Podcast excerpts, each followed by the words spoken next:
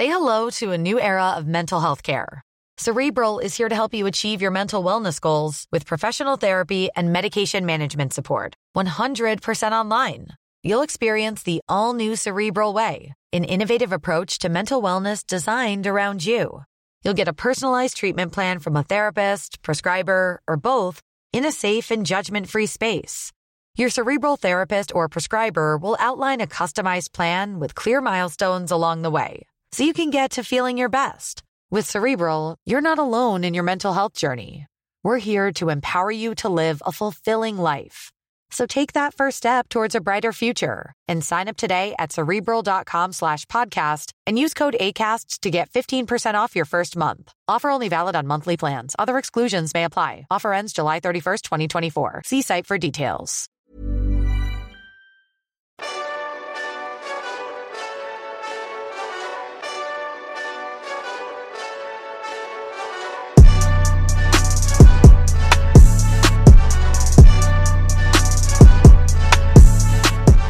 Bonjour à toutes et tous et bienvenue dans le Collimateur, le podcast de l'Institut de recherche stratégique de l'école militaire, l'IRSEM, consacré aux questions de défense et aux conflits armés. Je suis Alexandre Jublin et on y est enfin.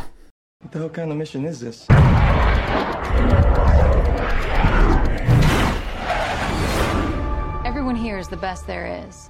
Who the hell are they gonna get to teach us?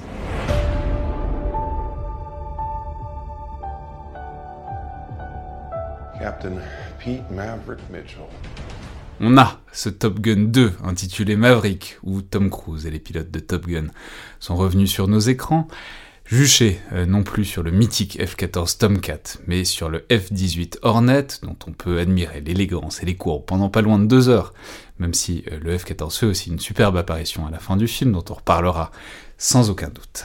Une émission donc pour parler de ce film, évidemment encore en salle, que j'ai trouvé splendide. Je vais afficher la couleur.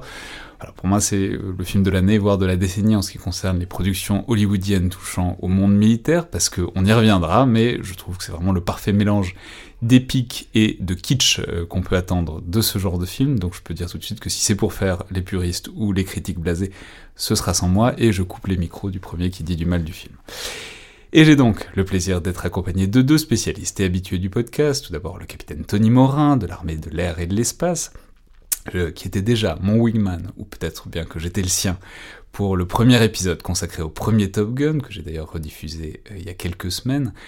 Je peux aussi signaler que vous travaillez notamment sur l'interaction entre le fait aérien et la culture plus générale et plus populaire, puisque l'an dernier sont parus des actes de colloque sous votre direction, intitulés Fait aérien, armes aériennes et culture à la documentation française. Vous étiez aussi venu à une autre époque nous parler de Star Wars. Donc bonjour, bienvenue à nouveau dans le collimateur. Bonjour Alexandre. Et ensuite un autre grand habitué du podcast, qui a en plus le grand mérite d'être un ancien pilote de chasse, le colonel David Papalardo, qui était venu nous parler euh, notamment du F-35 il y a longtemps dans une émission avec Joseph Enrotin, et puis plus récemment, vous nous aviez raconté plusieurs souvenirs de votre carrière de pilote de chasse dans trois épisodes dans le viseur, et puis vous aviez aussi pris la charge, faut bien le dire, de parler des Chevaliers du Ciel, le film de 2005 évidemment, dans un euh, dans le bon cœur. Donc bonjour, bienvenue à nouveau dans le collimateur. Bonjour Alexandre. Et je vais tout de suite prévenir les critiques et les remarques en soulignant que oui, j'ai bien invité deux aviateurs pour parler d'un film qui concerne la Navy et l'aéronavale américaine, et Dieu sait qu'ils insistent lourdement dans ce film sur le fait que c'est bien la Navy et pas l'Air Force, de manière souvent assez intéressante, voire amusante euh, d'ailleurs, dissipant ainsi, bon, non pas une des ambiguïtés, mais en tout cas une des incompréhensions dont Top Gun avait pu faire l'objet dans son passage dans la culture populaire, et le fait que tout le monde n'avait pas nécessairement percuté en 1986 que ce n'était pas l'Air Force, euh, qui avait d'ailleurs vu ses recrutements croître vertigineusement pendant plusieurs années après euh, la sortie du film.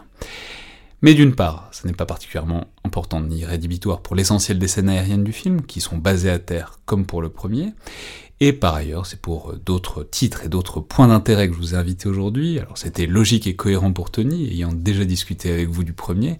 Et puis je devais bien ça à David, après l'avoir forcé à revoir Les Chevaliers du Ciel et ses dialogues immortels. La moindre des courtoisies était de le convier à la mission qui traite euh, d'un vrai bon film de guerre avec des avions de chasse. Donc, le voici, ce Top Gun tant attendu. Je peux rappeler que c'est un film qui a été tourné en 2018 et repoussé, repoussé à cause du Covid, euh, car les producteurs, qui sont encore Jerry Bruckheimer et Don, Simpson, comme pour le premier, et plus généralement donc la Paramount, ne voulait pas qu'il sorte autrement qu'avec une grande et massive euh, sortie en, salle, et euh, combien ils ont eu raison, puisque je peux dire que c'est vraiment très très spectaculaire, on en reparlera, mais ça a été tourné entièrement ou presque en conditions réelles, c'est-à-dire dans des F-18 en plein vol et euh, non pas sur fond vert et avec des effets spéciaux, ce qui est, je crois, à peu près inédit.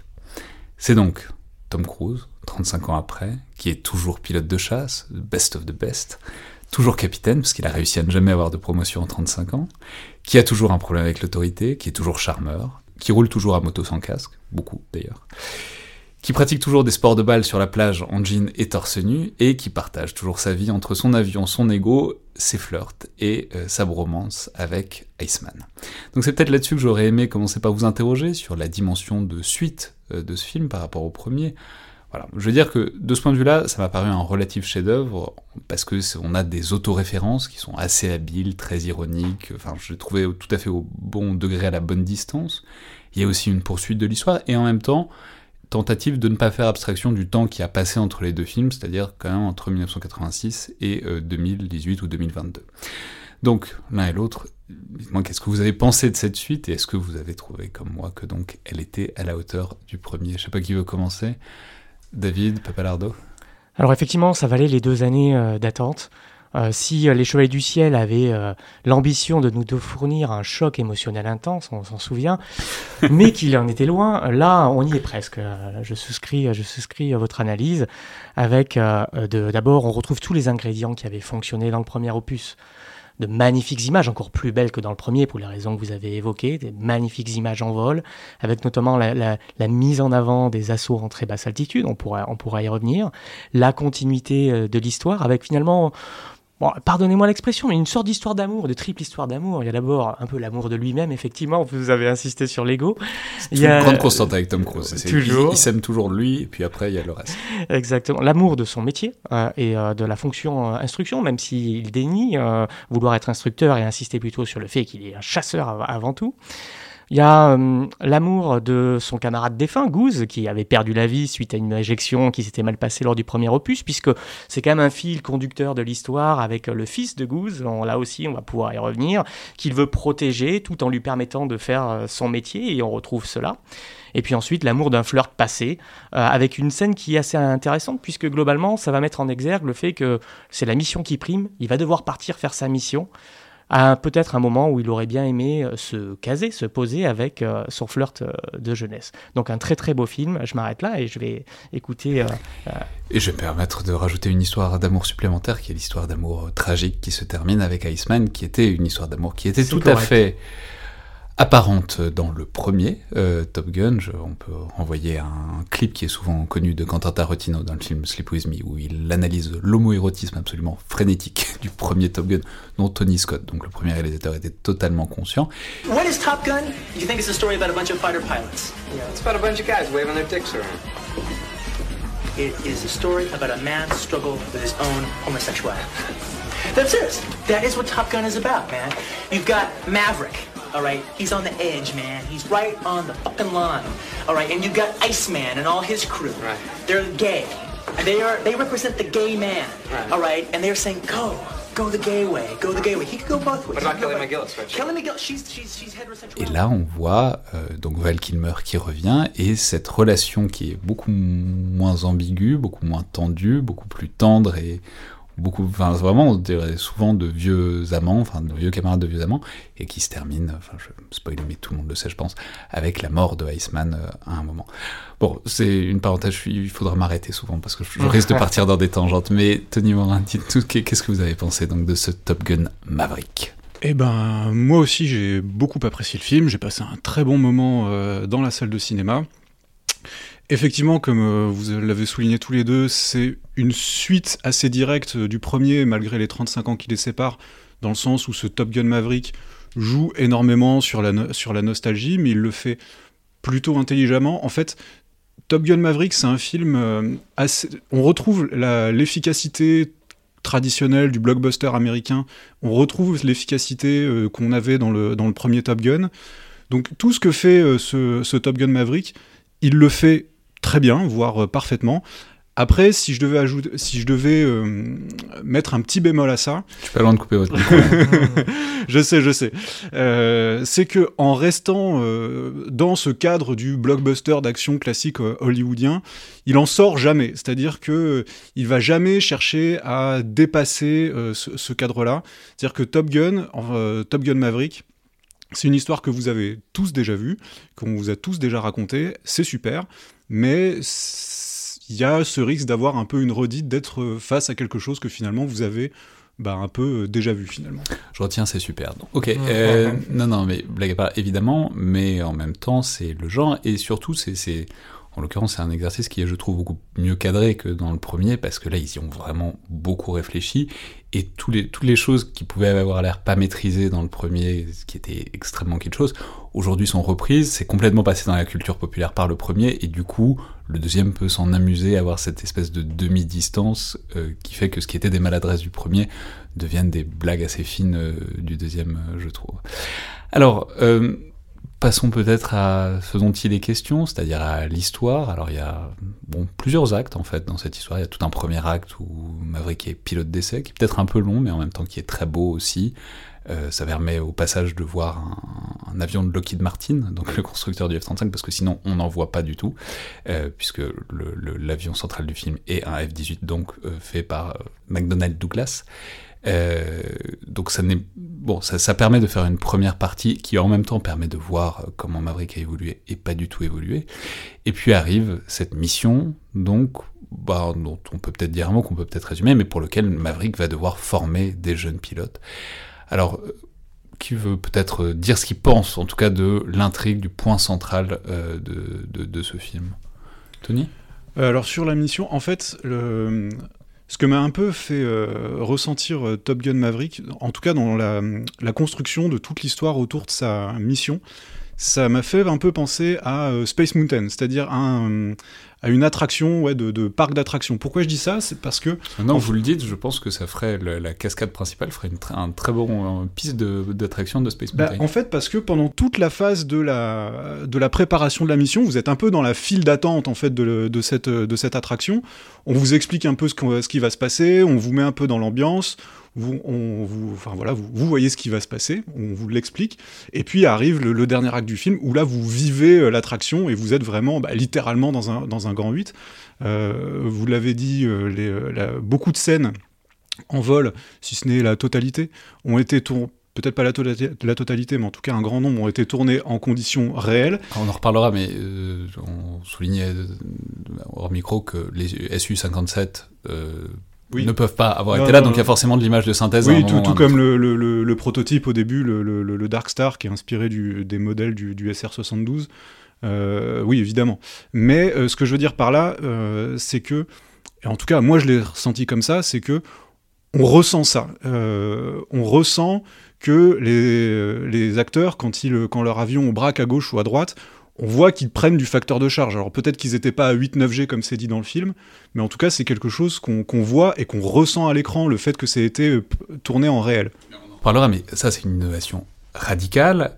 C'est parce que ils, se sont cassés la tête, ils ont fait rentrer six caméras dans chaque habitacle de F-18, ce qui est un truc qui était complètement impossible jusqu'à présent. C'est vraiment les, les prouesses de la technologie moderne qui permettent de mettre des caméras dans ce genre d'habitacle. Et on, en reparlera peut-être, mais ça explique le choix du F-18 aussi. David Papalardo? Alors effectivement sur, le scénario, euh, j'aime bien l'image du, parc d'attractions. Alors pour moi l'acné, euh, ça va être euh, sur quand Tom Cruise prend le F-18 et qui va faire la démo aux élèves que la mission est possible. Les images sont magnifiques. Je trouve que cette vignette pour moi c'est vraiment le, le cœur du film. En tout cas celui qui m'a provoqué le plus d'émotions.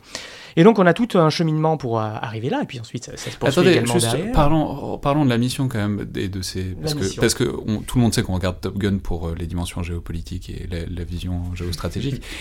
Donc, l'histoire, c'est qu'il y a une mission absolument impossible à faire, mais qui est quand même peut-être possible, et euh, pour ça, il faut entraîner des jeunes pilotes à bord d'un F-18.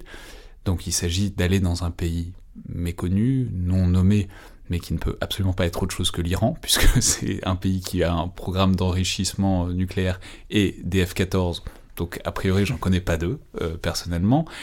Et il s'agit donc de faire une cascade particulièrement, enfin, une, enfin un, trajet particulièrement compliqué dans une vallée, puis de monter, arriver dans un cratère, larguer les bombes en deux passages, et puis ensuite partir et éviter les SAM, les, les missiles sol-air.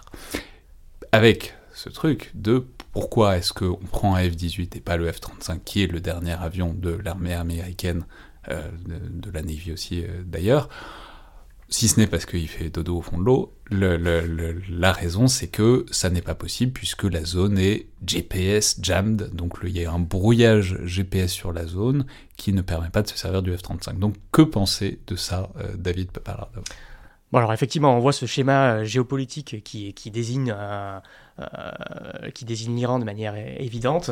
Euh, on... Juste, j'ai oublié de le dire parce qu'ils enrichissent de l'uranium en violation d'un traité de l'OTAN.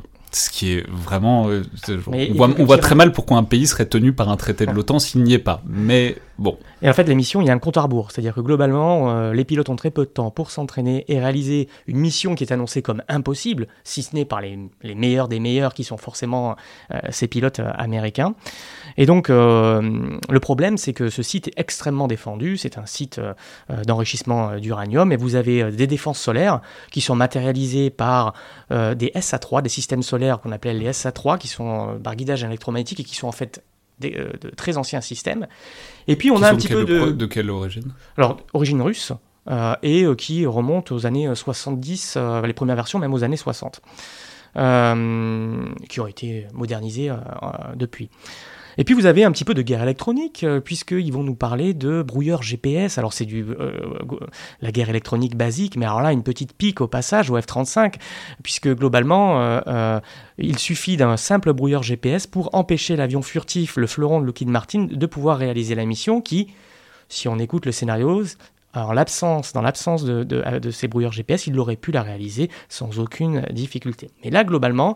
Je ne comprends pas, ce que, ce, ce que j'ai pas compris, c'est qu'est-ce qui brouillait ce, ce, GPS Alors là, il n'y a aucune réalité euh, derrière cette, euh, cette annonce. Déjà, heureusement pour le F-35 et pour Lockheed Martin, euh, ce n'est pas ce type de système qui va pouvoir empêcher le F-35 de réaliser la mission.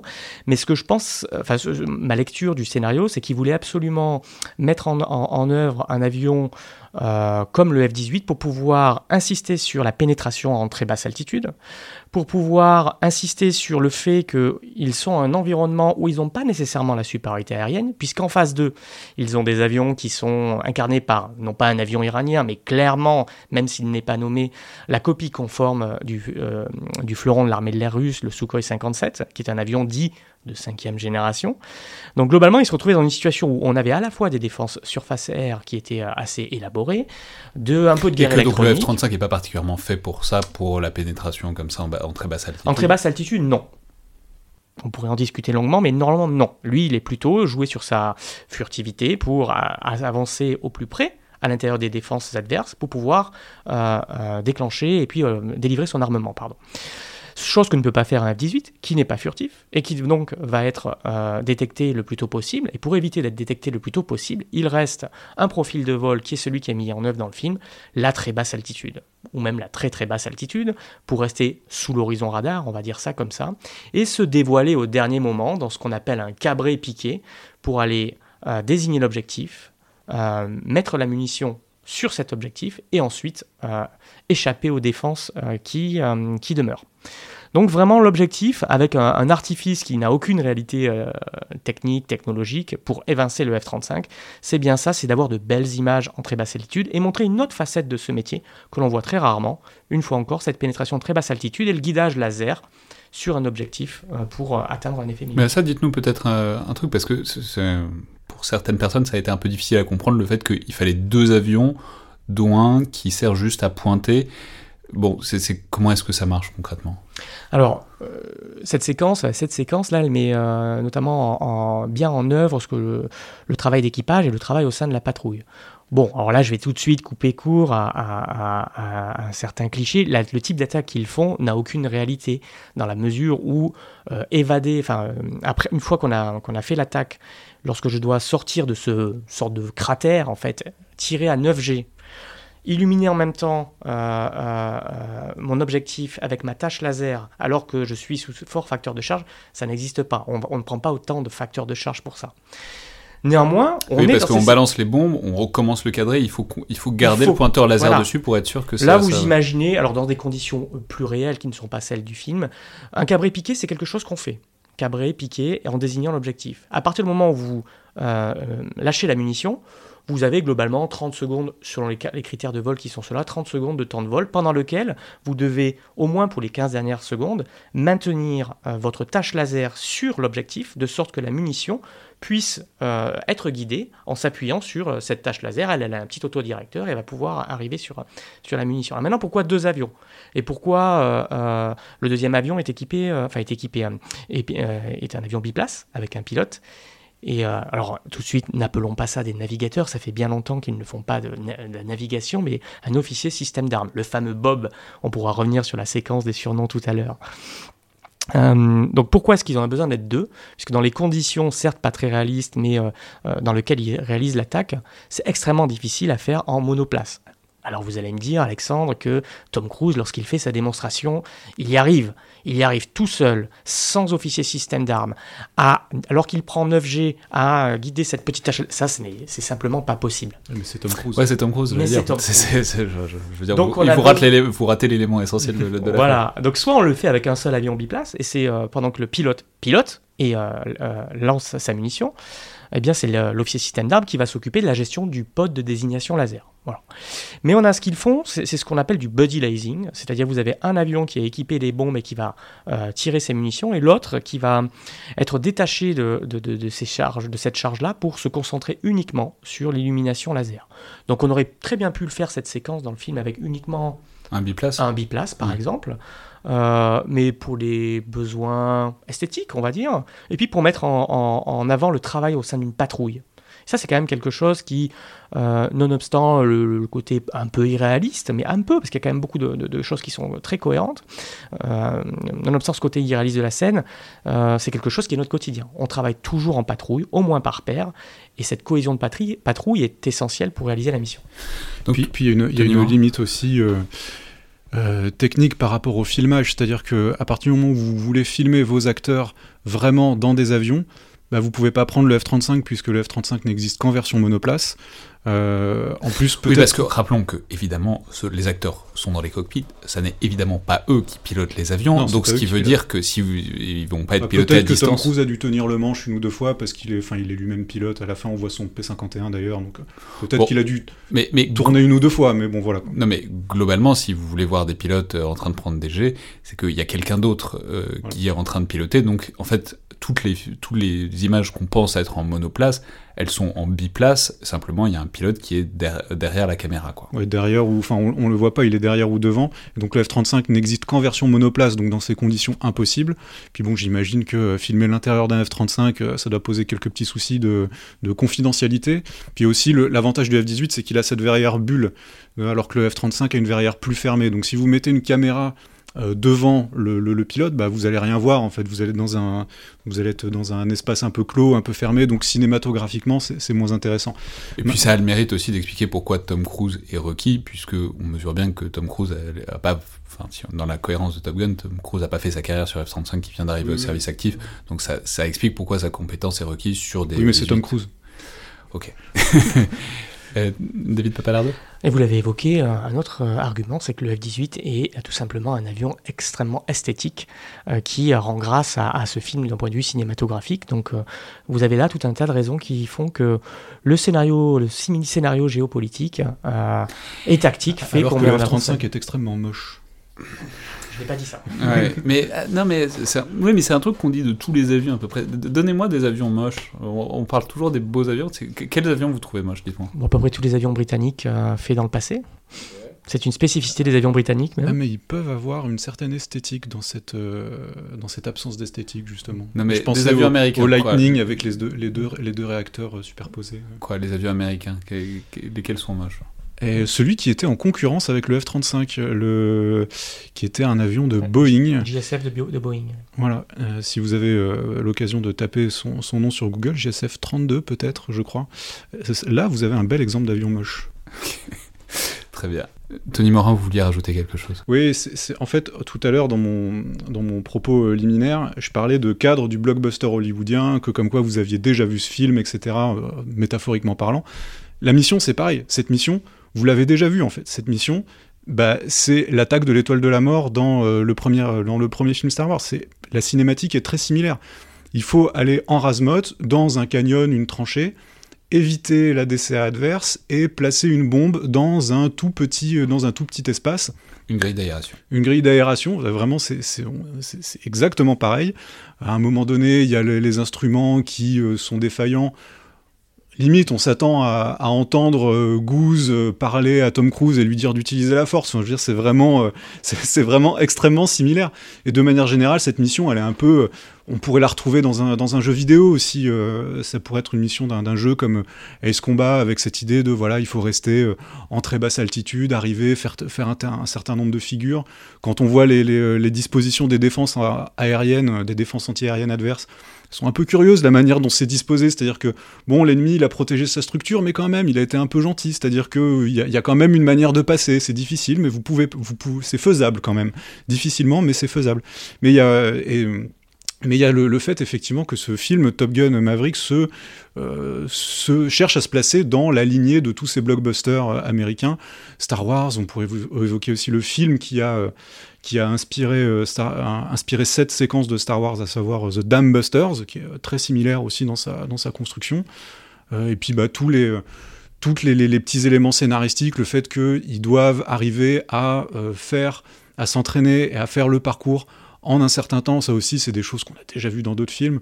Je vais euh, utiliser une comparaison un peu étrange, mais dans Rasta Rocket, vous avez, le, même dispositif scénaristique. Euh, voilà, c'est pour ça que je dis que c'est un film que métaphoriquement vous avez déjà vu, mais en même temps, tout ce qu'il fait, il le fait très bien. Dernière chose pour euh, rendre justice aussi au premier Top Gun, parce que le premier Top Gun, ce n'est pas euh, juste une scène de beach volley. Euh, le, premier Top Gun a aussi inventé des choses en matière de, manière de, filmer. Euh, là, vous parliez tout à l'heure, Alexandre, des caméras placées dans les cockpits. pour le premier Top Gun, par exemple, je crois que la société Grumman avait conçu des pods spéciaux pour embarquer des caméras de cinéma, les mettre sous les F-14 et donc réaliser des prises de vue comme ça aériennes. Et, qui, sont, qui sont très jolies aussi. Ça, ils l'ont fait encore, et on peut dire, c'est bah, peut-être une des originalités, c'est la manière de filmer, euh, voilà, disons-en un mot. C'est donc on voit on voit des acteurs se prendre des jets. C'est la première fois qu'on voit ça, euh, me semble-t-il, et on le voit. Alors après, on pourra parler des, mais, c'est hyper intéressant parce que euh, par ailleurs, la manière dont c'était fait, ça veut dire que c'était pas le c'était pas le, réalisateur qui contrôlait les caméras, c'était les acteurs à l'intérieur des avions qui contrôlaient le moment où ça tournait ou pas, et le réalisateur découvrait tout ça une fois qu'ils étaient rentrés à terre. Donc, enfin, euh, peut-être sur cette nouveauté, il me semble, totalement radicale dans la manière de filmer euh, de l'avion, quoi, de, des, scènes aériennes. David Papalardo. Du coup, ce qui rend, puisque vous posiez la question, ce qui rend ces scènes extrêmement réalistes. En tant que pilote, euh, pilote de chasse, je suis frappé par la manière dont il restitue effectivement les effets du facteur de charge sur le corps, notamment le visage, sur la respiration pas tant sur les scènes de euh, dogfight du début où là on voit les pilotes euh, parler euh, assez facilement en enlevant le masque avec un peu de facteur de charge en mission de combat. Là, pour le coup, c'est c'est pas ce qui est très réaliste. Mais en revanche, pendant toute la phase basse ah, même là, quand, Tom Cruise au début fait ses manœuvres, il, le prend au début, effectivement. Mais c'est pas là où ça ressort le mieux. Mais en revanche, sur toutes les scènes basse altitude et puis le cabré piqué pour aller traiter l'objectif, respiration, effet sur le corps, sur le visage et euh, c'est extrêmement bien restitué et c'est lié à la manière dont ça, a été filmé. Donc tout ça, ça, ça, confère euh, effectivement un, bon, un bon réalisme au niveau, au niveau des images qui sont, qui sont effectuées en vol. Pour rester sur les questions, euh, qu'est-ce qui était réaliste, qu'est-ce qui n'était pas réaliste, bah, j'insiste, mais l'assaut basse altitude, c'est quelque chose qui peut paraître surprenant aux, yeux de certains, puisque ça fait plus de 30 ans qu'on opère en situation de, de, de, de supériorité aérienne, c'est-à-dire que globalement, on n'avait pas à se soucier d'une menace, soit qui qui viennent de la troisième dimension ou qui viennent du sol qui seraient susceptibles de nous abattre. Dès lors, on, évoluait dans un confort opératif qui nous permettait de voler en moyenne altitude, traiter des objectifs. D'ailleurs, c'est dit à un moment dans le film, c'était assez amusant. Il dit euh, ces pilotes sont les meilleurs. Et je crois que c'est Tom Cruise qui dit ce sont les meilleurs, mais ils ont passé euh, les dix dernières années à effectuer des missions en, moyenne altitude et traiter des objectifs euh, non défendus. Et ça, pour le coup, ça, ça nous interroge aussi, puisque à l'heure où on parle nous-mêmes du retour euh, de la haute intensité, eh bien, il faut se préparer à, à, à, refaire ses gammes face à un ennemi qui a retrouvé un vote dans la troisième dimension. C'est euh, très intéressant, c'est peut-être une des phrases les plus intéressantes et les plus stimulantes du film, c'est le moment où donc le, un amiral, je crois qu'il est amiral aussi, donc Warlock, mm. qui était déjà dans le premier Top Gun, mm-hmm. Euh, dit nous n'avons plus la supériorité technologique et c'est pour ça que vous allez devoir faire les choses autrement. Ce qui est, ce qui est tout à fait fascinant. Ça rappelle d'ailleurs le contexte euh, post-Vietnam, c'est-à-dire le moment où les Américains s'interrogent sur le confort que la supériorité technologique leur a conféré et le fait qu'il fallait se, il fallait se remettre au dogfight. Contexte de la création de Top Gun, contexte de la création de l'école Top Gun qui est rappelé dans le premier carton du film, enfin dans le carton unique du film, qui est le même. Enfin, le, début du film est le même. Hein. vous avez ce carton qui rappelle les conditions, enfin pourquoi Top Gun, l'école a été créée. Puis ensuite vous avez cette séquence euh, sur le porte-avions, euh, filmée en lumière, euh, au soleil couchant ou levant, orangé, où on, va iconiser la, la, machine de guerre américaine, qui est une scène très intéressante. On pourrait passer longtemps à l'analyser, mais je ne vais pas m'attarder dessus. On pourrait s'attarder dessus, mais non, mais c'est intéressant, cette vision qui est peut-être une peur, qui est peut-être juste un fantasme, ou qui est peut-être une réelle inquiétude dans... enfin, j'allais dire l'appareil militaire américain, mais évidemment Top Gun ne représente pas la réflexion stratégique américaine, mais en même temps si un peu, c'est pas totalement déconnecté, parce que c'est évidemment un film qui est complètement parrainé par euh, les armées américaines et notamment la Navy, donc on représente pas du tout n'importe quoi dans Top Gun, il, présente une certaine vision de la menace. Euh, David Papalardo? Alors c'est effectivement, je pense que ça reflète une partie de leur peur. Et on sait à quel point les Américains ont toujours eu tendance à exacerber leur peur. Hein. On a eu euh, le missile Gap, on a voilà tout, tout, ce genre de choses. ils ont toujours l'impression d'être de décrocher. C'est quoi le missile Gap? C'est le lorsque les Russes ont lancé Sputnik en 1957, euh, eh bien, les Américains ont pris conscience de leur, repas, de leur retard technologique dans le domaine spatial et donc, par porosité, dans le domaine des missiles, en particulier des missiles intercontinentaux, à l'heure où on débutait la grammaire nucléaire. Donc, euh, ils ont exagéré cette, cet écart et ils se sont lancés dans une course effrénée pour le rattraper et largement dépasser les Russes derrière. Donc, vous retrouvez la littérature américaine, ils parlent toujours de gap. Donc il y a toujours un gap sur euh, technologique, un gap sur les missiles, un gap sur l'espace, etc., etc. Donc là, on se retrouve un petit peu, il y a, cette inquiétude qui, certes, euh, d'un côté, elle est exacerbée, mais de l'autre, elle traduit une réelle, euh, enfin une réalité, qui est que la supériorité aérienne, ce n'est pas, elle n'est plus euh, acquise. Ce n'est pas un, pas un acquis qui euh, n'est jamais remis en question. Désormais, il l'est, et les 30 ans de supériorité opérationnelle sur lesquels de supériorité aérienne sur lesquels euh, nous avons capitalisé et, et, conduit nos opérations, eh bien, cette époque est en passe d'être révolue. Et ça, c'est incarné dans cette fameuse vignette sur l'attaque, où on a des aéronefs en face qui sont plus modernes, plus équipés et qui donc sont supérieurs par rapport au, F-18 mis en œuvre par, par les Américains. Et puis, euh, même si c'est un petit peu maladroit, plusieurs euh, systèmes de défense surface air euh, qui interdisent le, ciel potentiellement face aux avions d'ancienne, entre guillemets, génération.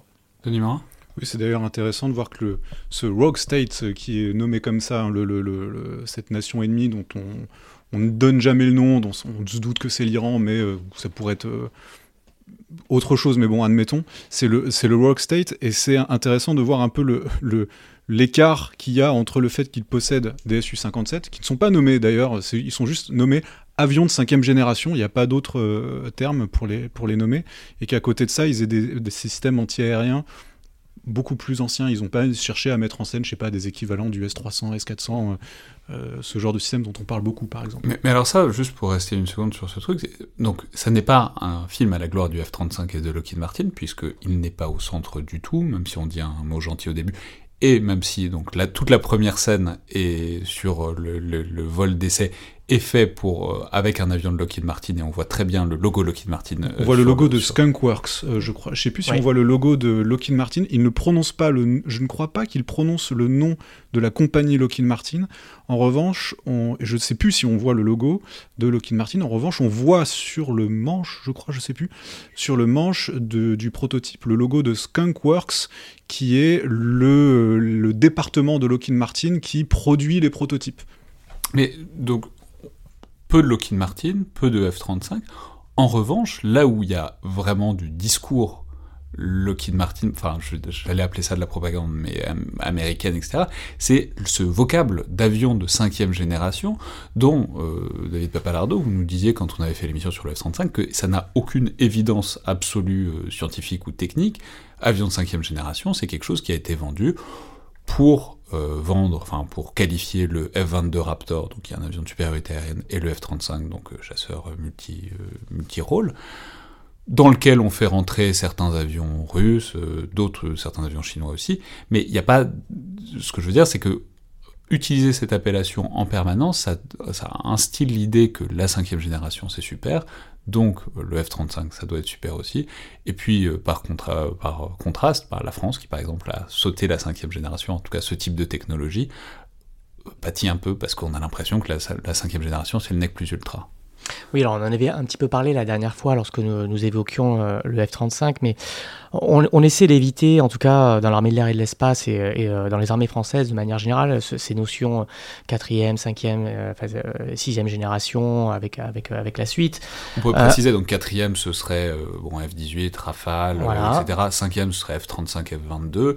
Et la sixième, bah, c'est le SCAF, c'est euh, le futur euh, avion de, américain aussi. Enfin, c'est les avions pour dans 10-15 ans. Mais ça reste une, une, logique marketing avant tout, comme, euh, comme vous l'évoquiez, euh, issue de, de, Lockheed Martin. Alors, force est de constater qu'elle s'est imposée dans le vocabulaire courant. Donc, on, on, lutte effectivement contre cette infodéation à, cette logique générationnelle, mais, mais, mais c'est extrêmement délicat. Pourquoi est-ce qu'on lutte? Parce que euh, bah, les, les, avions évoluent au fil du temps. D'abord, il, conviendrait de définir clairement ce, qu'on, ce que l'on met dans la cinquième génération. Généralement, on parle de fusion de données, euh, chose sur laquelle le Rafale est très bon, par exemple. On parle euh, du furtivité, de combat en réseau, etc. etc. mais vous prenez le standard actuel du Rafale, vous prenez le standard F4 du Rafale à partir de 2025, et puis le standard F5 à partir de 2030, les avions évoluent normal, assez, de manière importante. Donc dans quelle génération euh, à la définition de Lockheed Martin, allez-vous donc les mettre? Donc on essaie euh, collectivement euh, d'éviter ce vocabulaire, mais on voit, comme vous le dites, qu'il utilise un avion ennemi, qui est clairement le Sukhoi 57, pour pousser l'idée selon laquelle les avions de cinquième génération sont effectivement la panacée pour répondre à un besoin. Peu importe le numéro qu'on va lui affubler, ce qui est certain, c'est que la montée en gamme technologique, sous réserve qu'on la concilie avec une certaine épaisseur euh, et un certain nombre, eh bien, ça nous, va nous permettre d'effectuer, de créer des effets militaires plus, plus facilement. Ah, il voulait dire, du coup, vu qu'on peut pas se servir du F-35 dans, dans, ce film, c'est un peu là que ça coince. Le F-35, on le voit un peu tout au début dans la fameuse scène du porte-avions, là, on, on, le voit très furtivement effectivement, j'ai pas fait exprès, mais voilà. Euh, non, ce qui est aussi intéressant dans le film, c'est qu'il y a un, petit paradoxe avec d'un côté ce discours sur la, la, suprématie euh, technologique, mais en même temps, ils disent plusieurs fois, non, mais ce qui compte, c'est les hommes. Ce qui compte, c'est le, ce qui compte, c'est le facteur humain. Ils le disent plusieurs fois, ça, je crois, euh, dans la. Bien sûr, mais alors c'est, quand on n'a pas la suprématie, il reste le pilote et celui qui est capable de, de repousser. Surtout Tom Cruise. Surtout Tom Cruise, mais c'est intéressant par ailleurs, parce que ça dit des choses qui ne sont pas inintéressantes de l'attitude institutionnelle, de ce qu'on attend d'un pilote, et, et, on peut dire dans la première scène, de, la première scène dans Top Gun, où Tom Cruise arrive, apparaît, on le voit littéralement jeter euh, le manuel du F-18 à la poubelle, euh, avec cette idée que c'est jeter le manuel, euh, partir sur autre chose. Donc ça, ça donne aussi un indice de ce qu'on attend ça donne un indice de cette espèce de, décalage entre le fait qu'on attend des très bons techniciens et en même temps, apparemment, il faut aller au-delà. David Papalardo.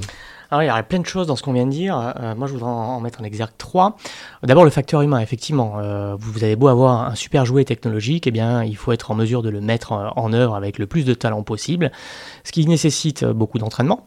Mais ce qui nécessite euh, aussi, et je trouve que c'est assez bien mis en avant dans le film, de la cohésion, l'esprit de corps. Euh, je ne sais pas si quand il choisit pour aller faire la mission le fils de Goose, il choisit le meilleur pilote par rapport à, Hangman, mais en tout cas il prend celui qui joue le plus collectif. Et euh, ça, c'est extrêmement important. Et euh, globalement, quand on choisit son, quand un commandant d'escadron, un commandant d'escadrille choisit une patrouille pour une mission de guerre, le, point clé, c'est avoir confiance en ses équipiers, avoir confiance sur le fait qu'il sera là pour nous en cas de besoin, et pas un chien fou qui va vouloir avant tout se mettre en avant. Et ça, ça n'existe pas dans un escadron de chasse, dans, ça n'existe pas dans une unité militaire de manière générale, parce qu'ils sont vite évincés, ces gens-là. Donc j'ai trouvé ça particulièrement intéressant, le fait que... Et soit dit en passant, c'est un truc qui est très dit pour la génération précédentes, c'est-à-dire c'est un truc qui est dit et répété, c'est que tout le monde adore Iceman, alors qu'on peut dire que Iceman c'était quand même une sacrée tronche euh, dans le premier. Enfin, il n'inspirait pas la sympathie, le leadership et tout ça, parce que c'était fait pour, hein, qu'il ait l'air quasiment d'un méchant russe, mais dans, dans, dans, dans la Navy américaine. Et c'est dit, enfin, le, le, le, personnage donc de John Hamm, euh, Cyclone, enfin, le, enfin, celui qui est juste en dessous de, de, de, de Iceman, dit qu'il a le plus grand respect. Tout le monde a l'air de considérer que Iceman est le plus grand pilote, alors que Tom Cruise est resté dans son coin parce que euh, son côté chien fou, c'est l'a mené jusqu'à un hangar euh, paumé dans le désert, mais pas tellement plus loin. Chien fou, chien fou, pardon, mais qui, mais qui joue collectif, qui joue collectif, qui a appris depuis. qui a appris effectivement depuis. Tout, tout, le premier film, Top Gun, est là-dessus, hein, sur le fait que euh, Tom Cruise Maverick doit dépasser ce stade de euh, je suis le chien fou, je suis euh, très très bon techniquement, mais euh, je, la joue trop solo. Tout le premier film est là-dessus, sur le fait que son personnage va devoir eh ben, apprendre à devenir un, pilote, pas juste un as du, manche, quoi, mais quelqu'un qui sait travailler en équipe. Mais à la génération suivante, c'est justement quand Hangman, c'est la tête, c'est le chien fou est devenu la tête à claque que probablement en fait il était déjà dans le premier, mais simplement vu que c'était Tom Cruise, on avait du mal à s'en rendre mm. compte, David Pepalardo. Oui, il y, avait, il y avait deux autres points que je trouvais intéressants par rapport à ce, qu'on avait évoqué jusqu'à maintenant. Le, il y a un passage au tout début euh, devant Ed Harris, hein, dont on n'a pas encore euh, signalé la présence dans le film, euh, où il dit globalement, c'est pour revenir sur l'aspect technologique, bon, vous êtes un, le vestige d'un autre temps, demain, vous n'aurez plus que des drones qui ne dorment pas, ne boivent pas, n'ont pas besoin de se reposer, etc. etc. Bon, c'est un, débat qui est évidemment euh, euh, éternel. Euh, on accuse souvent les aviateurs d'avoir été à l'origine du fait qu'on ait manqué le virage des drones. Je, ne jetterai pas une critique sur les décisions passées, mais en revanche, ce que je peux dire, c'est qu'on regarde de manière dépassionnée quel, est le meilleur modèle de force qui va concilier à la fois des vecteurs pilotés, parce que le, facteur humain est extrêmement important demain, et puis effectivement euh, de plus en plus de ce qu'on appelle les, effecteurs déportés, des remote carriers, des drones qui vont venir euh, servir de loyal wingman, d'équipiers fidèles, ces, ces, plateformes pilotées, mais euh, il y aura tout un tas de missions dans lesquelles on devra encore conserver un, homme au sein de ces plateformes-là. J'en fais en citer, je vais en citer deux, tout simplement. Le premier, c'est la mission de dissuasion nucléaire dans sa dimension aéroportée. J'imagine mal le citoyen accepter que ce soit une machine robotisée disposant d'une part d'autonomie qui puisse mettre en œuvre euh, ce type de, mission, qui est une mission permanente euh, euh, effectuée au quotidien par les forces aériennes stratégiques. Et puis une deuxième mission, c'est qu'aujourd'hui, l'armée de l'air et de l'espace, 24 heures sur 24, 7 jours sur 7, on fait la mission de police du ciel. Et pour faire la mission de police du ciel, eh bien, on a besoin d'aller identifier l'aéronef que l'on intercepte, expliquer tout ce que l'on voit. Et pour ça, on a besoin d'avoir ce jugement humain qui, concilié avec un peu plus d'autonomie de machine derrière, permettent de, de tirer le meilleur à la fois de l'algorithme et de l'homme, mais euh, euh, l'homme ne va pas disparaître. Mais c'était intéressant dans ce qu'on vient d'évoquer de voir que euh, dès le début du film, cette question est posée. Il ne faut pas le voir comme, un, comme une opposition, mais plutôt comme une complémentarité. Puis je termine avec un, troisième point que vous évoquiez, c'est quand il jette effectivement le manuel euh, du F-18 en disant vous croyez savoir les choses mais en fait vous ne savez rien. Je vais vous apprendre moi comment effectuer cette mission. Alors ce qui est intéressant c'est que... Hum, il, dit plus que ça, il dit vous connaissez le manuel par cœur mais l'ennemi aussi. Mm. Ce qu'il ne connaît pas c'est jusqu'où vous, vous serez capable d'aller. Je vois vous l'avez vu effectivement euh, au moins deux fois. Hein. Je, l'ai vu deux fois, je peux dire que si j'avais pu, si j'avais eu le temps de retourner le voir d'autres fois je l'aurais fait mais je n'ai pas le temps malheureusement. Voilà, vous, vous, vous savez tout. Si vous avez avez une question sur un détail, un plan, je, suis là. Alors sur ce point, moi il y a une réflexion que je voudrais partager avec vous, c'est celle de la standardisation en unité. Et ça soulève cette question-là, en fait, cette scène-là. Il y en a d'autres aussi qui se... Parce qu'on n'a pas, on s'est pas encore posé la question, oui, mais Top Gun, euh, on en a en France, nous? Est-ce qu'on a une weapon school euh, de, qui, serait similaire à cela? La réponse, elle Je vous la pose. Eh bien, je le savais. La réponse n'est pas si évidente. Euh, c'est facile d'être intervieweur parfois. Parce qu'en fait, c'est un modèle extrêmement anglo-saxon. Vous avez des weapon schools, évidemment, que ce soit dans l'Air Force ou dans la Navy, euh, aux, États-Unis et euh, au, Royaume-Uni. C'est pas quelque chose qui est dans la tradition française. Globalement, vous avez dans les pays anglo-saxons des gens qui vont faire la weapon school, qui vont être des vrais spécialistes. Ils vont définir les tactiques. Et ensuite, en escadron, eh bien, les gens, les pilotes, euh, y compris les chefs de patrouille, vont ne, vont faire, vont ne faire qu'appliquer ces tactiques. Ils ne vont jamais sortir de l'épure. Donc ça va être des gammes au quotidien, des gammes, ce qui permet d'avoir un niveau moyen peut-être, euh, enfin un niveau relativement homogène, c'est les pilotes anglo-saxons. Donc cette standardisation, elle est faite par des pilotes triés sur le volet et auxquels on offre une, formation euh, euh, particulièrement pointue. En France, on a une standardisation au niveau de l'escadre, mais globalement, les chefs de patrouille en escadron ont beaucoup plus de latitude pour choisir leur tactique. Et pour faire un peu ce que, pour faire un petit peu ce que fait Maverick dans le film, on dit bah vous voyez le manuel, euh, eh ben on va faire autrement. Mais pour pouvoir faire autrement, encore faut-il le connaître. Donc il y a toute une phase où on doit apprendre les règles, apprendre les purs, pour ensuite adapter ces tactiques. Donc, ce qui confère au niveau aux pilotes français euh, ce côté un peu euh, baroque que nous, prêtent les, anglo-saxons, on dit bah, vous faites jamais la même chose, donc ça nous permet d'être beaucoup plus flexible, de s'adapter à l'ennemi peut-être un peu plus facilement, mais en revanche, on n'est pas toujours très bien standardisé. Et je termine avec ça. Pour paraphraser le Top Gun 1, vous, êtes imprévisible. Imprévisible, absolument. mais c'est comme ça qu'on est vu parfois par nos camarades américains et, et anglais. Et pour terminer avec ça, euh, il y a néanmoins une évolution en France, puisqu'on vient de, de, de, créer, euh, alors c'est pas tout à fait une weapon school, mais ça s'y, ça s'y euh, rapproche grandement, au, au, niveau de Amont-de-Marsan, au centre d'expertise d'aéronautique militaire, vient de s'achever la première formation de ce qu'on appelle les QWIS, pardon, les Qualified Weapon Instructors. Alors, on est même allé jusqu'à reprendre le nom anglo-saxon mais c'est finalement la première promotion euh, de euh, euh, QY, pardon, j'ai mal prononcé tout à l'heure, de QY, qui, que l'on forme un peu à la méthode Top Gun. Ça n'existait pas à proprement parler avant en France. Tony Morin? Euh, non, moi j'ai pas de remarques particulières à ajouter sur le, le, pilotage, les, les, conditions, enfin voilà, dans, lequel tout ça se fait. En revanche, j'avais une petite remarque sur lequel on n'a pas de la, euh, à propos de laquelle on n'a pas parlé, c'est-à-dire qu'à un moment, je on va parler un peu ciblage.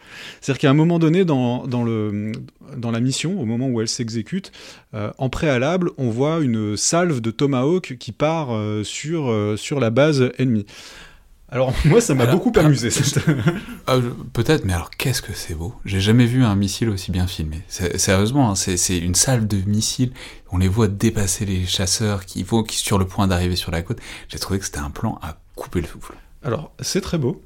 Maintenant, effectivement, il y a dans, quand on fait ce genre de, de, de frappe, il y a euh, effectivement un, minimum de ciblage. C'est-à-dire que là, vous voyez la, salve arriver sur la base aérienne ennemie et elle tombe vraiment comme le ferait un tapis de bombe. C'est-à-dire qu'on est vraiment dans une illustration très, euh, très brute de euh, ce que peut être la, puissance aérienne ou la, puissance aérospatiale. En réalité, si on devait encore avoir le discours, mais dans la réalité, qu'est-ce qu'on aurait fait, etc., ça aurait été beaucoup plus limité. C'est-à-dire que il faut savoir quand on, euh, quand on décide de, de, cibler euh, quelque chose, on cible rarement la, la, la, structure en elle-même. On va cibler plutôt la, fonction. À moins qu'on on ait une vision un petit peu euh, ancienne du, du, ciblage et qu'on se dise bon bah voilà la structure est sur le sol donc on va cibler le sol et puis on va enlever le sol et, voilà. Euh, là là j'essaye de me mettre un petit peu dans la peau de si on avait dû planifier cette mission. Donc ça veut dire quoi? Ça veut dire qu'on en aurait envoyé moins? On en aurait peut-être envoyé moins dans le sens où euh, on les aurait pas envoyés comme ça en fait. C'est ça que je veux dire. Enfin de mon point de vue c'est à dire que Qu'est-ce qu'on veut faire dans cette mission? On ne cherche pas nécessairement à détruire cette base aérienne. On va plutôt chercher à faire en sorte qu'ils ne puissent pas l'utiliser euh, sur euh, le laps de temps de la mission. Donc, dans les faits, on aurait eu quelques frappes sur la piste pour empêcher de, décoller, pour que les avions ne puissent pas décoller, quelques frappes éventuellement sur les taxiways, sur les hangars de, de, la, de l'APO, de la, permanence opérationnelle, si on sait lesquels sont, euh, quels sont ces hangars-là. Ouais, mais c'est l'armée américaine, ils font tout en grand. C'est, l'armée américaine. Il y aurait eu des frappes sur les radars et sur les sites de, missiles aussi. Il y aurait eu un, minimum de suppression of enemy air defense avant. Là, il y en a, il y en a pas. Donc c'est assez curieux. Oui, deux, remarques. Alors effectivement, euh, la salle de missiles, c'est très beau, mais euh, vous vous en doutez, ça se passe pas du tout comme ça. Vous ne voyez jamais les missiles. Je veux pas l'entendre. Je, euh, veux pas entendre ça. Ça, ça, se passe pas comme ça. En revanche, je serais peut-être un poil plus nuancé sur l'aspect ciblage. un petit parallèle intéressant. Hein. La Libye, avant de lancer les opérations aériennes, c'est plus de 110 tomahawks lancés euh, euh, en Cyrénaïque. Quoi. Et, et euh, euh, c'était la Libye, c'est-à-dire qu'il n'y avait pas grand-chose comme, comme défense malgré tout. Donc je pense qu'il y aurait pu avoir un effet massif. Effectivement, on ne voit pas trop l'aspect suppression des défenses ennemies, ce qui est quand même dommage, puisque ça aurait quand même grandement facilité, aidé, ouais. euh, facilité le- la pénétration Il du y aurait raid. eu moins de spectacles. Et ça aurait eu beaucoup moins eu le côté jeu vidéo, quoi, où euh, Exactement. vous avez 2 minutes 30, il faut éviter des points de... Enfin voilà, et puis là, vous avez vraiment cette salve qui arrive un peu n'importe où sur la, sur la base. quoi. C'est surtout ça qui m'a.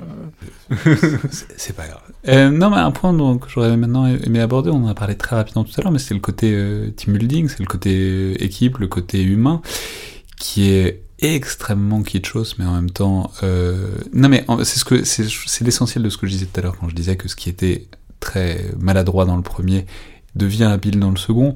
Par exemple, le fait que euh, Tom Cruise se fait virer du bar euh, parce qu'il a posé son téléphone sur le bar, etc. Et, euh, et, donc, c'est exactement. Et le lendemain, ceux qui l'ont viré du bar se retrouvent dans euh, sa salle où c'est lui qui fait l'instructeur. C'est exactement la même situation que dans Top Gun 1 où Tom Cruise essaye de draguer Kelly McGillis et où il se retrouve à ce que ce soit elle son instructeur le lendemain. Donc ce genre de... Enfin, je, veux dire, les références sont précises, sont relativement habiles. Pour les gens qui ont vu beaucoup Top Gun, euh, c'est très plaisant.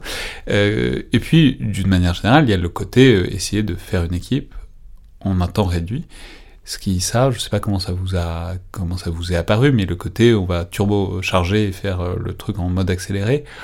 Bon, peut-être qu'on joue au football américain sur la plage, mais pas sûr que ça suffise pour euh, faire une escadrille opérationnelle euh, pour une mission compliquée. Alors, vous avez raison, il y a un côté à la fois kitsch et à la fois touchant, avec euh, certes caricatural, mais qui reproduit quand même assez bien quelques schémas mentaux du pilote de chasse standard, c'est-à-dire qu'il y a quand même, euh, on va chercher la cohésion de l'équipe, euh, mais on a quand même tous un, un ego euh, assez fort, et donc on, on se pardonne rien. Le, quand il se chambre, quand il se fait virer du bar, c'est ce genre de choses qui, quand même, c'est, on, on, on- on ne supporte pas être pris en défaut. Donc, euh, on est toujours un petit peu dans la, dans la provocation les uns les autres. Un observateur extérieur euh, verrait un, groupe de pilotes de chasse, dirait, mais en fait, il, il, il n'arrête pas de se, de, de se chercher. Il n'arrête pas. euh, donc, ça, ça, peut paraître un petit peu curieux. Sauf Bob. Juste Bob. Sauf Bob, le pauvre, cool. lui, il, il est cool. Euh, mais bon, tout ce qui est team building, comme vous dites, en fait, ça c'est quelque chose qu'on qu'on fait au-delà de dans les escadrons. Il faut qu'on puisse vivre les uns avec les autres, et puis tout est fait pour que ça soit, ça soit le cas. Donc, il y a du sport, il y a euh, des activités euh, cohésion qu'on fait les uns avec les autres. Alors, effectivement, le premier épisode c'était le volleyball. Là, ils font ce qu'ils appellent du dogfight soccer, je crois, ou du dogfight football. Euh, bon, on retrouve les mêmes schémas, euh, des tablettes de chocolat. euh, Ah ouais, c'est là on ab- est dans le cliché. C'est abdo party, le, Mm. le, le, le- le- Ça, reste quand même un peu plus sobre que dans le, le premier, je trouve. mais à peine. Dans, dans- dans le premier, on a vraiment ces, ces- ces torses luisants qui jouent en jean en plus, filmés en pleine lumière. Euh, vous l'avez dit au début, euh, au début euh, Tony Scott, le réalisateur du premier, a tout à fait conscience de la charge homoérotique de la scène, et, pas que celle-ci, d'autres aussi, et en joue. Là, bon, il y en a un, effectivement, mais c'est un peu plus discret, c'est à la tombée de la nuit, c'est un peu en contre-jour, c'est un, un peu plus sobre. C'est un euphémisme, hein, enfin, mais c'est- Et Tom, et Tom Cruise remet son t-shirt sans s'être euh, douché pour partir retrouver sa belle à l'issue de ce mais match. En, en voyant ça, on se dit, mais il doit être plein de sable, ça doit être très. Enfin, bon, c'est, c'est... Non, non, mais c'est une très belle scène euh, par ailleurs. euh, puis, euh, enfin, je sais pas si on aurait pu voir un film, un Top Gun 2, où il y, a- il y aurait pas eu au moins une référence euh, à cette scène d'une manière ou d'une autre. Non, mais pour, rebondir sur ce que, vous disiez quand même de manière euh, bien plus sérieuse, l'effet de euh, l'esprit de corps, c'est essentiel. C'est essentiel pour la chose militaire, quelles que soient les armées, l'armée de terre, la marine nationale et l'armée de l'air et de l'espace.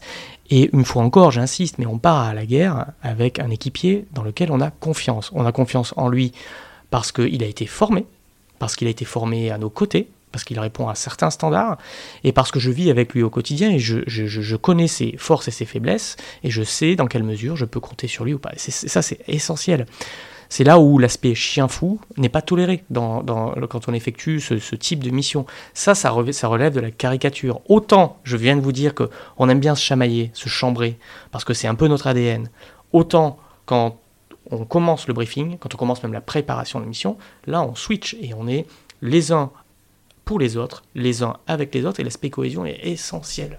Mais de reste, c'est assez bien fait parce que même donc la tension qui est là entre Rooster, euh, donc Miles Teller et Hangman, qui est donc l'équivalent de Tom Cruise euh, aujourd'hui, elle s'arrête dès que la mission devient réelle. C'est-à-dire, et on les voit sur le pont d'envol, Hangman qui tape sur l'épaule de, de Rooster. Et ça, c'est assez représentatif. C'est-à-dire que euh, si je dois d'équiper, euh, en tant qu'un escadron, je dois désigner un équipage, tout le monde va être sur les dents, dire moi je veux le faire, ça, va être, ça va être. Mais à partir du moment où les noms sont donnés, c'est tout le monde, même ceux qui ne volent pas, qui sont ce qu'on appelle spares, sont là pour effectuer la mission, pour assister, aider, et là, on arrête le jeu.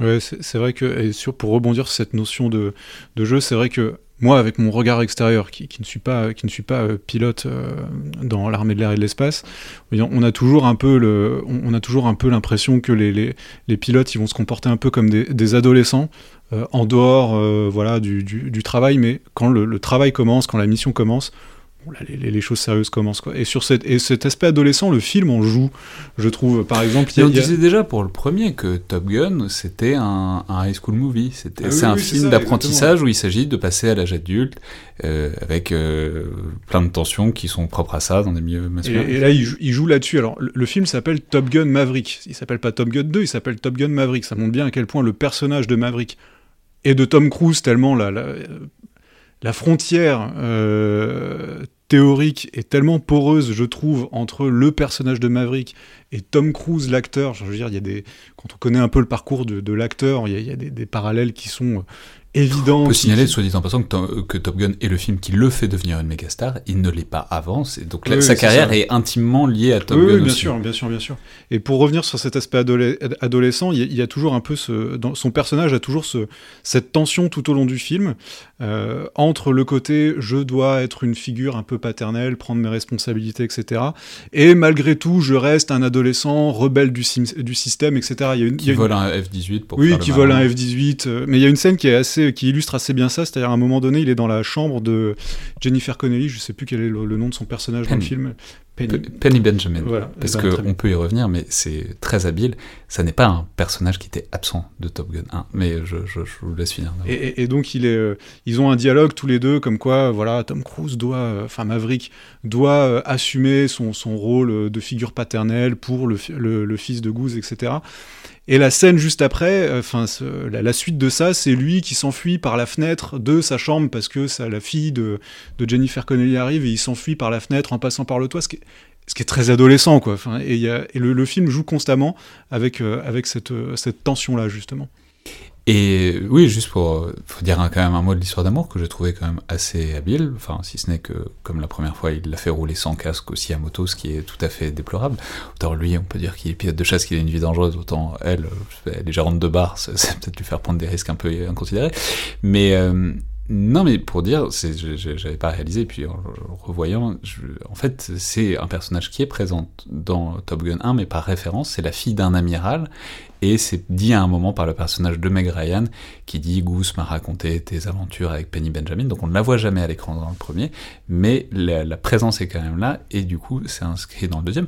Pour une raison aussi très simple qui est que Kelly McGillis euh, n'était pas du tout euh, contactée pour le film. Ni, le personnage de Meg Ryan qui est euh, évacué euh, très rapidement et un peu grossièrement aussi. euh. Scénaristiquement, ça, je trouve que ça tient assez bien. Kelly McGillis, on aurait pu supposer qu'il retrouve son vieil amour, etc.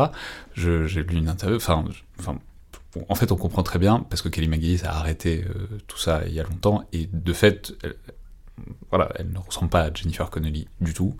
Euh, et d'ailleurs, il y avait une interview d'elle que j'ai lue où elle disait, euh, bah, en fait, euh, moi je ressemble à une femme de mon âge, c'est normal. Tom Cruise ressemble pas du tout à un homme de son âge, et du coup, je comprends assez bien pourquoi ils m'ont pas contacté pour faire la suite. Mais bon, ça, c'est la parenthèse pour cette histoire d'amour qui, je trouve, marche assez bien, mais à l'intérieur du genre qu'est le blockbuster, c'est quand même relativement inintéressant. Comme, enfin, je veux dire, si on critique l'histoire d'amour dans le champ du loup, euh, on devrait critiquer euh, celle-là aussi. Enfin, ça, ça, ça n'a pas une immense conséquence euh, scénaristique. Mais bon, écoutez, c'est- la partie rom-com inévitable. Il en faut une dans ce genre de production. euh.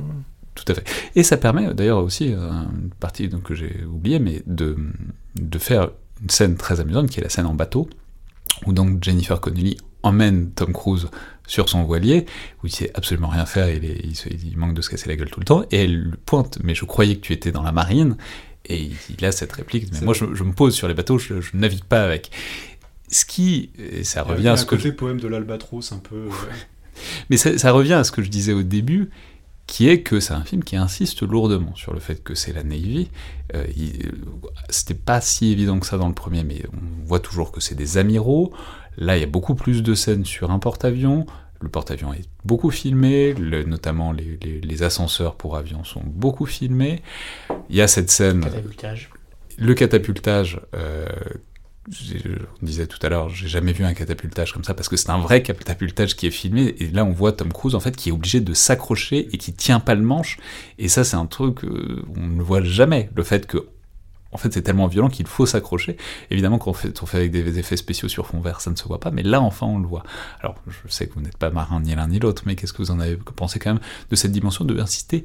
Même il y a, marqué US Navy partout euh, dans ce film. Qu'est-ce que vous en avez pensé de cette dimension là David Papalardo Euh, Je pense qu'effectivement, la, marine, euh, enfin, l'US Navy n'a pas voulu se faire avoir, entre guillemets, euh, deux fois à 35 ans d'écart au niveau recrutement, mais finalement, peu importe qu'on soit, comme c'est dit à un moment dans le film, aviateur de, la marine. Ça- m'a beaucoup amusé. Ou dans l'armée de l'air et de l'espace, ce qui compte, c'est de mettre en avant le métier de, de pilote, pilote de chasse, pilote de combat, pilote de combat, de voir, toucher du doigt certaines phases de notre mission de manière très esthétique et, comme on vient de l'évoquer, parfois bien réaliste, et de créer des vocations euh, qu'elles servent les armées de manière générale. Après, euh, il y a toujours quelques petites querelles, picrocolines entre euh, la marine et, l'armée de l'air de l'autre côté de l'Atlantique pour voir, ok, c'est nous les meilleurs ou pas. Là, on en revient un petit peu sur les chamailleries auxquelles nous sommes habitués, mais sur le fond, peu importe. C'est effectivement très bien filmé. La scène du catapultage est, vraiment magnifique. Et, pour le reste, eh bien, c'est le métier de pilote de chasse qui est mis en, qui est mis en avant. quoi. Oui, moi, j'ai pas grand chose à ajouter par rapport à, par rapport à ça. Oui, effectivement, le US Navy a essayé de se mettre un petit peu plus en avant que durant le premier film. Après, voilà, c'est pas. Je peux dire en France aussi, hein, moi donc je- on aura compris que j'y suis allé plusieurs fois. À chaque fois, avant le film, il y a des pubs pour la marine nationale et il y en a beaucoup, beaucoup, beaucoup. Ce qui fait que la marine nationale aussi a senti, a senti le truc et a décidé de pas le laisser passer. Ouais, c'est normal. C'est tout à fait normal. On, on pourrait euh, peut-être dire euh, enfin un mot pour conclure du, du F-14, puisque c'est toute la dernière scène qui est euh, assez incroyable, qui est donc ils arrivent dans ce hangar iranien, pas iranien. Qui est un modèle très spécial de F-14 qui s'appelle le F-14. euh, le F-14 comme le, fusil, là, je me rappelle, le, de Tchekhov, voilà, c'est le, le- le F-14 de Tchekhov. D'accord. Non, j'explicite en fait ce qu'on appelle un fusil de Tchekhov, c'est un, dispositif narratif, c'est le fait que par exemple dans un récit, euh, mais pardon, je vous ai coupé, c'est très non, impoli de ma part. Euh, Je fais ça depuis tout à l'heure, donc euh, vous m'en devez bien. c'est pas faux. Euh, non, le fusil de Tchekhov, c'est un dispositif narratif euh, dans, un, dans, un, dans une histoire, dans un récit. C'est le fait qu'à un moment donné, vous allez évoquer un objet ou quelque chose, peu importe ce que c'est, qui a l'air anodin, euh, mais qui, et cet objet, plus tard dans le récit, va avoir une importance cruciale. Pour donner des exemples de ça, c'est euh, par exemple l'exosquelette monte charge dans Alien le Retour. Vous le voyez un peu filmé au début, ça a l'air de rien comme ça, et puis à la fin, ça devient très important puisque ça sert au combat contre la reine alien, où c'est euh, quelque chose de beaucoup plus discret, l'allumette dans le cinquième élément, par exemple. Euh, voilà, ça c'est le fusil, de- ça c'est le fusil de Chekhov. Pourquoi je dis F-14 de Chekhov? Parce qu'au tout début du film, au tout début de la mission, on parle, ah, regardez, il y a des F-14, euh, c'est un, un vieil avion, etc. Et à la fin, il y a toute une scène avec C'est un peu F-14. plus salaud que ça parce que c'est le personnage de John Hamm de Cyclone qui dit Ah, vous voyez, il, garde des vieilleries comme nous. Oui, c'est vrai, Dit- euh, Et il dit ça donc à Tom Cruise, euh, qui lui-même est évidemment la vieillerie. Euh, ouais. Alors moi je m'y attendais pas du tout, euh, je me suis pas fait prendre par euh, le F-14 de Chekhov pour le coup, je m'attendais pas du tout à cette scène euh, où on allait le voir à revenir à ses premiers amours, le F-14 pour pouvoir s'évader. Elle est improbable. Elle est effectivement improbable. Et c'est d'ailleurs un point, alors je sais qu'il faut absolument pas critiquer le film, mais c'est un point qui m'a un peu gêné sur la fin parce que ça ressemble à un mélange de Rambo et de Hot Shot à, certains égards sur la fin. Et ça gâche un petit peu ce que j'ai annoncé comme étant l'acmé pour moi avec ce- ce- cet assaut en basse altitude et ce cabré piqué magnifique. Euh, bon, on voit Tom Cruise qui, qui euh, pour sauver, euh, toujours dans cet élan paternaliste, pour sauver, euh, euh, j'ai oublié son nom également, enfin le fils de Goose, Rooster. Rooster, oui, effectivement. Pour sauver Rooster, eh bien, euh, de manière complètement irréaliste, se met juste au-dessus pour tirer ses, ses, ses leurres et puis être, il est abattu à la place de Rooster. Ça, justement, c'est irréaliste. Enfin, tu Alors, sens toutes les manœuvres par rapport au Alors, Sam de, de cette deuxième partie, de cette partie de Ouais, il y a plein de choses qui sont irréalistes. Déjà, on nous dit que ce sont des. euh, quand, il, quand il y a le briefing, ils disent que ce sont des, euh, des systèmes surface air électromagnétiques et ils tirent des leurres qui sont infrarouges, donc absolument inefficaces pour tromper ce type de missile. Donc ça, c'est irréaliste. Ils Ce auraient qui- pu faire quoi? Que C'est quoi Ah bah, euh, en fait, techniquement, il y aurait euh, d'autres types de leurres qu'on appelle des paillettes, mais qui sont invisibles. Donc on comprend que cinéma- cinématographiquement, ça n'aurait aucun intérêt. Ce qui est aussi irréaliste, euh, c'est euh, de voir euh, des missiles adverses qui font plusieurs inflexions dans leur trajectoire. C'est pas un missile, ça va, ça va, ça, va calculer sa trajectoire pour estimer le point futur et avoir un impact sur sur l'aéronef. Généralement, on va combiner guerre électronique, des leurres ou des flares, comme on vient de l'évoquer, et puis une manœuvre.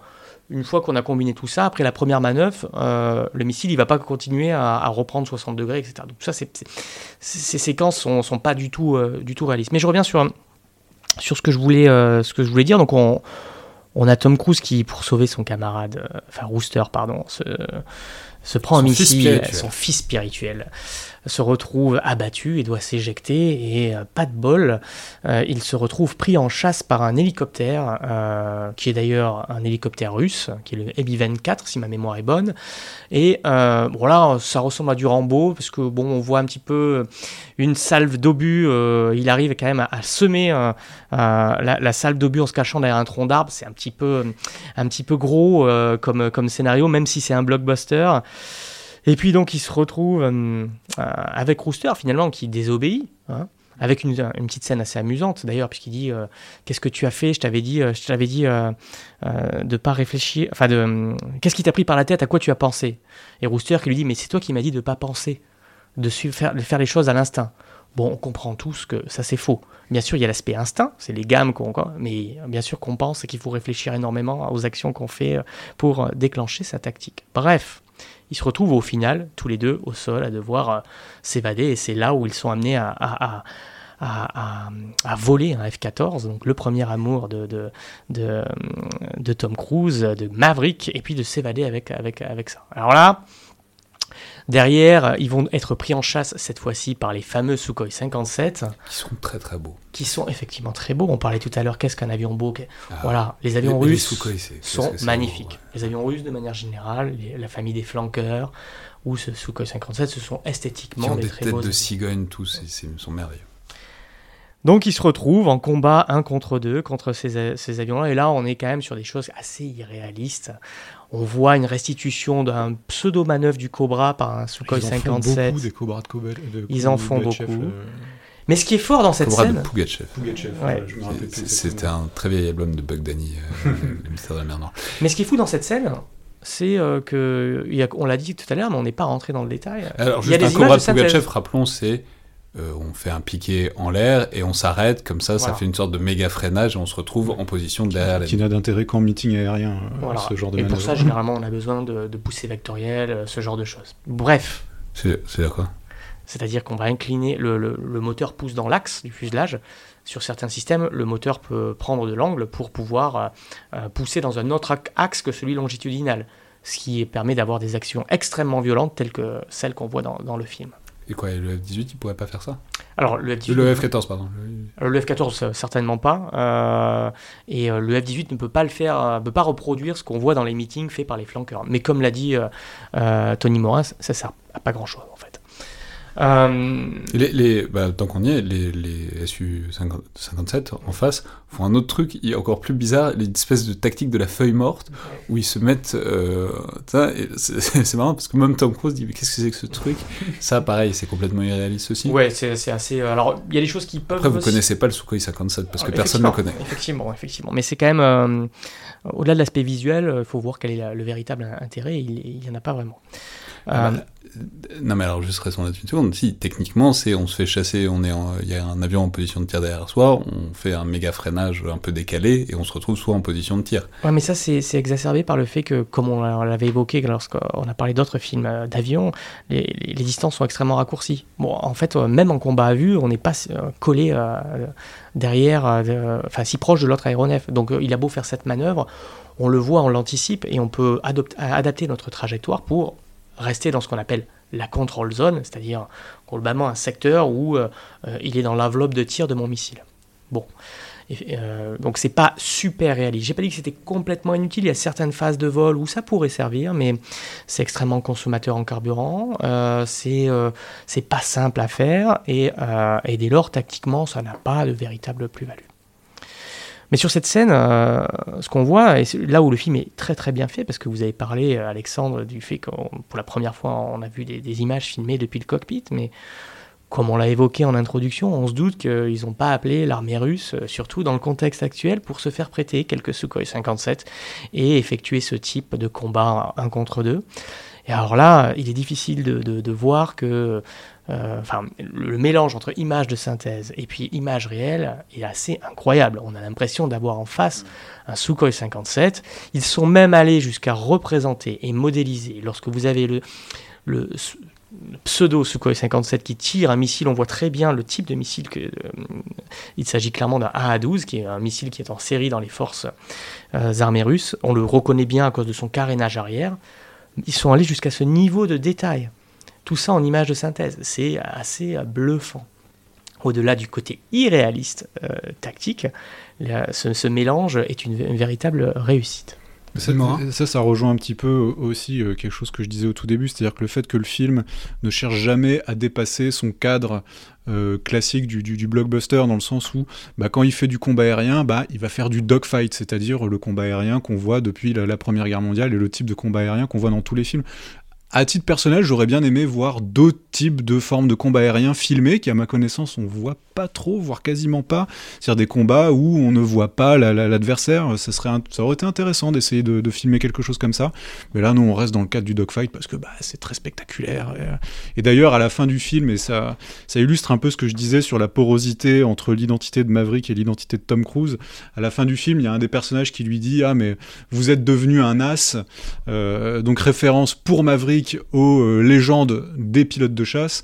Et moi, je l'interprète comme ça. Alors après, euh, là, ça, ça semble extrait de nulle part, donc ça peut peut-être, euh, on peut peut-être me, me, taxer de, de surinterprétation, mais moi, je l'ai vraiment lu comme Ah, vous êtes un as, vous, Tom Cruise. C'est-à-dire que Tom Cruise aussi a rejoint les légendes hollywoodiennes c'est les, les, les, les, grands acteurs. Et en vrai, quand on regarde le, parcours de Tom Cruise, euh, c'est difficile de lui contester son, son statut de, de, légende hollywoodienne en réalité. C'est sûr. Juste le, sur le, le Tom 4, une dernière chose, ça a un grand mérite, c'est que ça montre aussi le décalage générationnel. Euh, et surtout que là, ça saute une génération, parce que c'est un Su-57 contre un F-14, alors qu'avant c'était contre un F-18. Alors il y a toute la partie assez marrante de, il dit bah enlève le fusible ou remets le fusible et il voit une boîte de fusible où il y en a 200 et il dit je sais pas ce que c'est. Mais au-delà de ça, il y a aussi des trucs intéressants où par exemple, euh, donc Rooster lui demande s'ils peuvent semer les Su-57 et Tom Cruise dit non, enfin oui, mais pas leurs armes, pas leurs missiles. Ce qui est très intéressant, ce qui renvoie au fait que les avions de chasse sont de moins en moins rapides, tendanciellement, que le F-14 était extrêmement rapide et que c'est de moins en moins une priorité parce que précisément la vitesse est maintenant déplacé dans les armes, les missiles, et qu'il n'y a pas besoin d'avoir un, Du coup, sauf au début, avec le, Dark Star, où il doit aller à Mac 10, il y a un côté très l'étoffe des héros hein, dans cette première séquence qui nous, présente, qui nous représente Maverick, mais oui, effectivement. Mais, mais du, ça dit hein, aussi quelque chose de l'évolution des avions de chasse qui est pas forcément évidente. Oui, c'est, moi j'ai commencé sur Mirage F1, euh, et j'ai fait Mac 210 sur, sur cet avion. Le Rafale n'est capable d'atteindre uniquement Mac 1.6. Donc on a, euh, euh, on va pas rechercher nécessairement la vitesse sur, sur les nouvelles générations euh, d'avions de combat. On va au contraire rechercher euh, la manœuvrabilité, euh, y compris sous très fort facteur de charge. On va aller rechercher tout ce que l'on connaît sur la fusion des capteurs, sur l'emport d'armement de plus en plus qui, ont, qui, disposent de plus d'allonges, qui peuvent aller de plus en plus vite. Là, on a tout l'effort sur l'hypersonique, dont on parle régulièrement et qui, nécessiterait même une émission en soi, mais on va pas en parler là. Mais effectivement, on a. On a, euh, on, on a ce- ce- ce- cet aspect-là qui est, qui est démontré dans cette scène. Et enfin, dernier euh, truc, je, profite, euh, parce que toutes les questions qui me passent en tête, notamment toute la partie, on, fait des bons évidemment dans, la diégèse du film, mais tout le début, la partie où ils arrivent à Top Gun et où Tom Cruise, globalement, les prend un par un et euh, les bat tous en dogfight, et ce qui les force d'ailleurs à faire beaucoup de pompes par terre, ce qui est un ressort comique que je trouve très bien, notamment parce que ça explique pourquoi ils sont si musclés plus tard sur la scène de la plage. Mais Ils reprennent d'ailleurs la, la scène du euh, inverted, là, de, il, il a, il, a, il a copié un peu. Oui, bien sûr, du, du- du premier. Est-ce que ça, c'est réaliste? Parce que c'est c'est dit que c'est les meilleurs des meilleurs, euh, etc. Mais c'est les meilleurs des meilleurs, mais il y a quand même un type qui est dix fois supérieur. Or, bon, les... C'est Tom les- Cruise. Ouais, je sais. c'est- non, non, mais les entraînements, euh, enfin, ça arrive tout le temps. Il y a des instructeurs qui ont plus d'expérience. Est-ce qu'on peut avoir des décalages entre euh, des pilotes qui sont déjà confirmés et instructeurs comme cela, ce qui fait que, le- enfin, il y en a un qui gagne à tous les coups, ou est-ce que dans la vraie vie c'est beaucoup plus équilibré?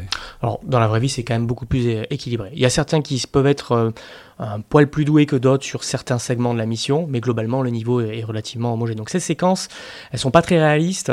D'abord parce qu'il est quand même un contre deux. Donc, à un contre deux à- sur les plateformes identiques, il est assez rare que l'on puisse euh, gagner. Ça peut arriver, mais euh, euh, c'est quand même euh, pas chose commune. Et puis, mettre, il n'y a pas d'autre terme, mettre la fessée à une dizaine de pilotes qui sont censés être les meilleurs des meilleurs sans souffrir d'aucune défaite. Non, là on est quand même dans l'héroïsation du du personnage pardon de Maverick. Réponse courte, dans la vraie vie, c'est quand même beaucoup plus, euh, beaucoup plus euh, homogène. Ouais, et enfin, pour rester dans, ce, dans cette veine-là, il y a toute la partie, il y a une séquence quand même assez marrante où ils dévoilent chacun leur surnom, et puis ju- jusqu'à celui qui s'appelle Bob. Euh, Qu'est-ce que vous en avez pensé de ça, David? Alors ça c'est amusant. Alors on a effectivement tous des noms de guerre. Alors la différence c'est que dans le film, quoi? Vous pouvez le dire Ouais, je, alors je peux, le dire, mais je le dirai à la fin, ce sera le suspense. Euh, on a tous des noms de guerre, euh, nos call signs, donc. Euh, ce qu'il faut voir, c'est que dans le film, ils sont un petit peu mythos, toujours très gratifiants, exception faite de ce pauvre officier système d'armes qui est Bob, qui lui ne dispose que de son, prénom, le pauvre. Mais nous, ils sont beaucoup moins gratifiants. Généralement, ça va reposer soit sur un jeu de mots avec notre nom de famille ou notre prénom, jeu de mots bien souvent douteux, euh, soit une anecdote euh, qu'on a pu vivre dans la première partie de notre carrière, pendant notre formation. Euh, anecdote qui généralement ne nous met pas trop à l'honneur et qui fait qu'ensuite on va devoir vivre avec ce prénom pendant la, avec ce surnom pendant l'intégralité de notre carrière. Donc là c'est vraiment la différence, c'est vraiment le côté mytho. On n'a pas trop ce genre de, surnom. Et si maintenant je dois répondre pour conclure à votre question, euh, moi je peux le dire parce que ça va, je suis pas trop, euh, je n'ai pas trop à en souffrir. Mon nom de guerre c'est Barba. Mais euh, il faut savoir comment il a été euh, élaboré. Donc je me présente à mon escadron, à l'escadron de reconnaissance de 33 Savoie, qui était mon premier escadron et donc mon premier amour. Et j'arrive euh, au bar de l'escadron le matin avec le petit déjeuner. Et je tombe sur un, pilote qui se reconnaîtra, qui était commandant d'escadrille à cette époque-là et qui me demande c'est quoi toi ton, ton, ton surnom? Et donc à l'époque, mon surnom, vu que mon nom c'est Papa Lardo, c'était Papa. Donc eh ben, moi c'est Papa. Et puis il me regarde, il me fait Non, mais t'es pas un papa. Pour être un papa, il faut être un pilote chevronné. Toi, tu es un bébé. Tu regardes certainement des dessins animés. Tiens, je suis sûr que tu regardes les Barba Papa en revanche. Je vais t'appeler Barba. Et voilà comment un surnom peut apparaître. C'est que ce genre C'est de de papa à Barba, c'est bien. Et va très bien, on conclura donc euh, là-dessus avec Tony Morin et Barba.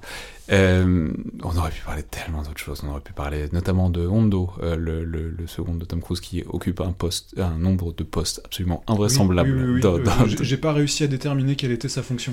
Mais il sait tout faire. Ça va, c'est- il est ingénieur aérospatial et aussi euh, chien jaune sur sur les les porte-avions. C'est très spectaculaire. Mais euh, dans tous les cas, merci beaucoup à tous les deux. Euh, merci Tony Morin. Merci beaucoup David Papalardo.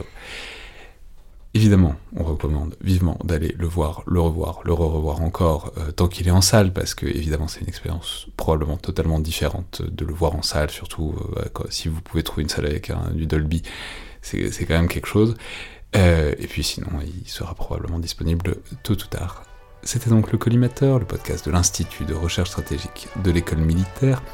Je vous rappelle que toutes les remarques et commentaires et retours, et je suis certain que tout le monde aura des opinions assez fortes sur ce qu'on vient de dire aujourd'hui. Euh, tout ça est bienvenu, euh, soit par mail, soit sur les réseaux sociaux de tout comme les notes et commentaires, que ce soit euh, sur Apple Podcast ou sur SoundCloud. Merci à toutes et tous, et à la prochaine fois.